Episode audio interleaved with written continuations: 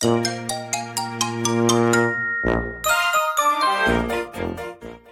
とすみおの Survival Life in Canada 皆さんこんにちは。生とすみおのサバイバルライフ in カナダです。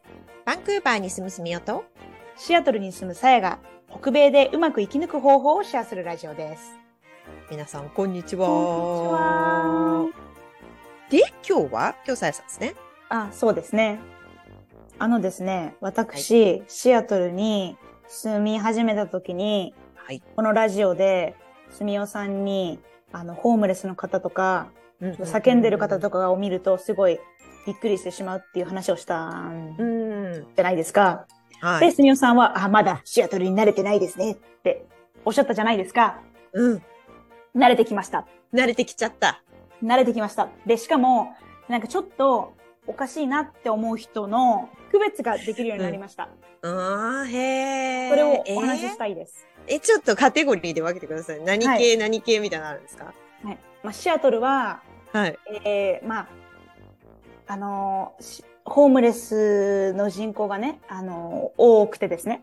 はい。まあ、LA とかサンフランシスコほどではないので、うん、うん、うん、うん。いいんですけれども、うんまあ、3つぐらいかな、カテゴリーがあって、はい。1つは、本当に生活が困窮していて、うんお家追い出されたりとか、職を失って、、えー家がない、まあ、へホームレスの方。うん、うん、うん、うんうん2つ目は、アルコール依存症とか、うんドラッグ依存症の中毒の方。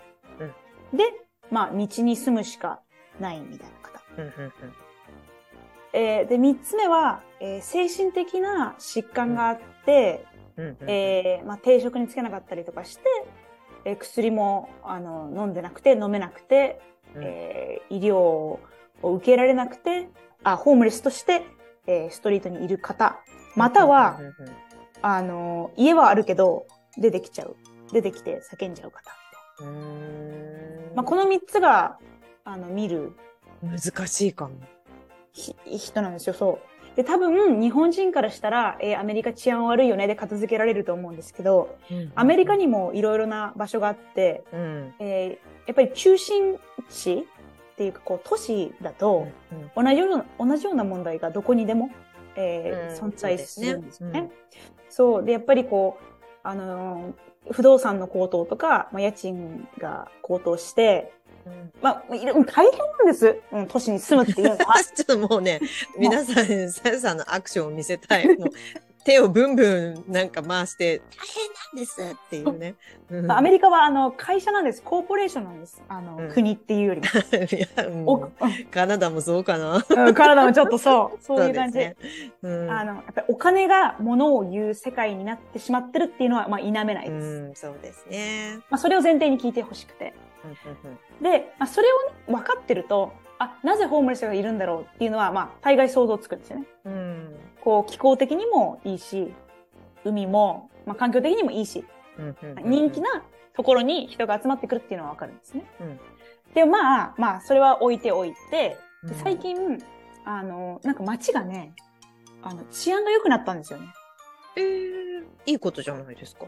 なんでかっていうと、うんうんあの、屋外のドラッグは、あの、もともと禁止されてるんですけど、うんうん警察が取り締まらなかったんです、あんまり。うん。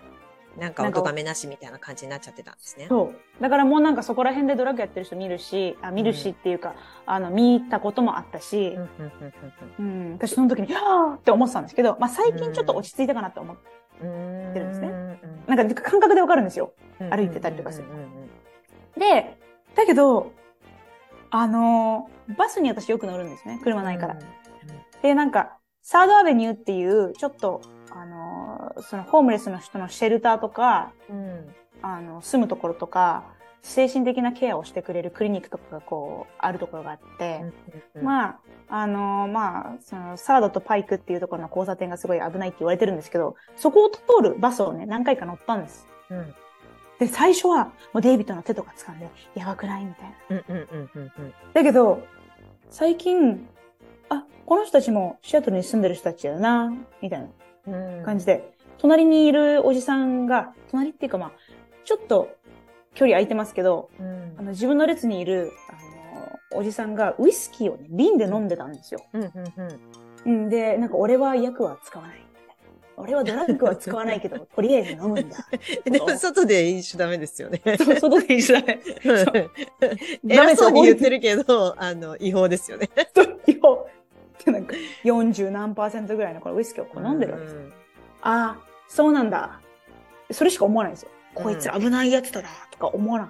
思っうんなんかこう、麻痺してるっていうよりも、うんなんかこの人は私に害のない人なんだっていうのが分かってきた。ああね、そうですね。で、外で、何なんでしょうね。あとは、うん。ホームレスだからって言って、あの、話しかけるな、みたいな教育はしてないですよ。してないですねなんか、そういう人たちって別の人たちだから、みたいな教育は学校でも多分してないし。うん。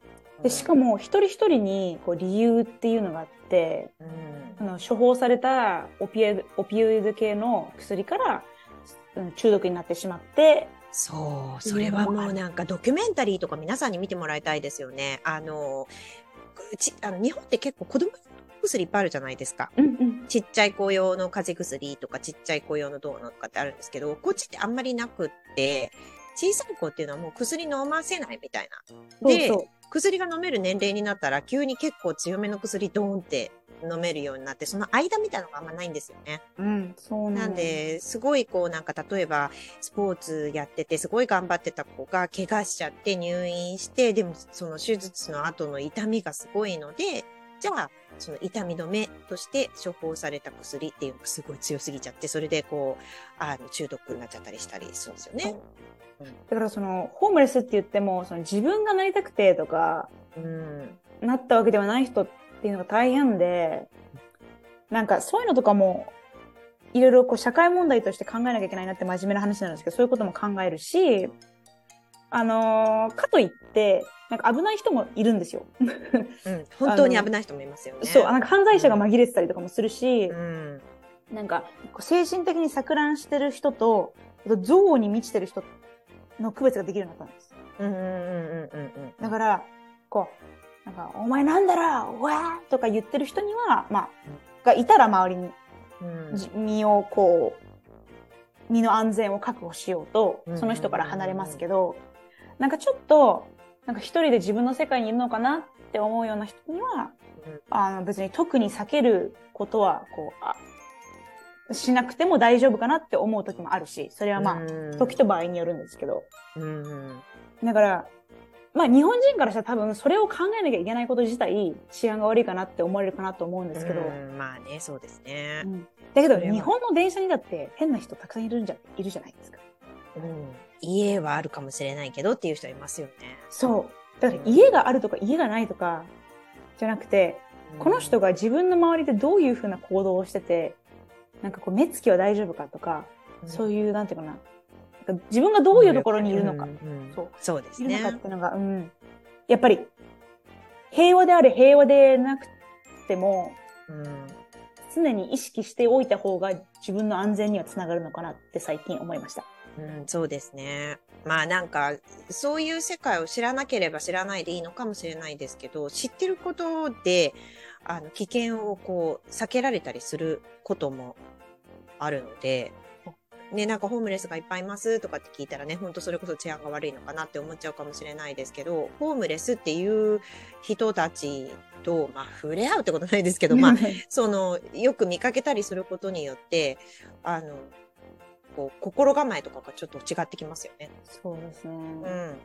うーん、そう。で、うんかといって、その自己防衛ができ、できないと危ないので、私は自己、セルフディフェンス、自己防衛のクラスに行って、自分の身は自分で守れなければダメですね。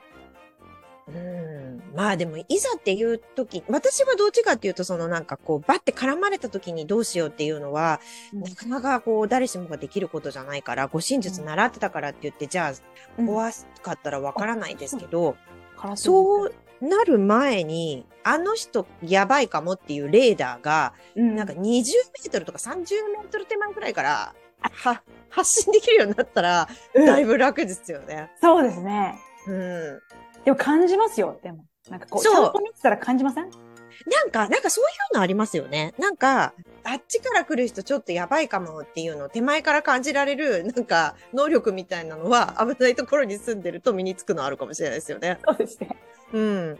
どこにいても必要だな。そのスキルが、スキルがあれば住みやすそうです。うん、そうかもしれないです。だからなんか、うん、私日本に行ってもやっぱり同じセンサーが働きますもん。あ、本当に？うん。日本でもね、あの、ちょっと、やばそうな人いるじゃないですか。うん、いますね。そういう人とか結構ね、多分普通の人が例えば10メートルぐらいでセンサーピッて働くんだと多分20メートルぐらいいけますよ、私。ええー、本当に、すごい。やばい気がするみたいな、なんか予感みたいなのあります。やっぱそれ必要ですよね。その、ね自分の直感を信じるっていうのは。そう、だから襲われちゃってからじゃ遅いから、そういう人たちに近づかないようにするとかっていうのはあると思いますし、あとまあでも種類にもよるんで、ね、さっき先生言ったみたいに、あの、本当にこう、害がない人とかもいるので、ね、そういう人たちに話しかけられても普通に答えられるようになったりとかね。そうですね。うん。うん、だからなんか、そうですね。なんか私たちは、私たちとは180度違う人間だってこうあしらうよりかは、まあこういう境遇でこうなってしまったんかなって思うだけで、あ、なんか同じ人間なのかな、でもちょっと、あの、危険だから、あの、スペースを置こうみたいな、なんだ考え方が変わったって感じですかね。うん、そう、そうかもしれないですね。なんか、うん、そうそう。宇宙人みたいなそういう感じの扱いではなくて、そうそう。本当自分たちと同じなんだけど、ちょっと種類が違う人みたいそうそうそう。うん。かもしれない。だって自分が、私よく法廷とか行って思いますけど、自分がもしかこうなってしまったら、なんか、世界って冷たい場所なんだなって思うだろうなって思うんですよね。ね、そうですよね。なんかその、うん明日は、ま、我が身、うん、って思いなさいっていうこととも違うけど、でも、そうなりうるよね。っていう自覚を持てるっていうのありますよね。そうだね。うんう。ん。うん、そうだと思います。ね。はい。はい。というわけで、今回も最後までお付き合いいただきありがとうございます。さやとすみおのサバイバルライフ in カナダ。法廷通訳と私立高校専門留学エージェントのさやと。学校スタッフのすみおがお送りしました。お便りやお問い合わせ先は概要欄をご覧ください。また次回お会いしましょう。バイバイ。バイバイ。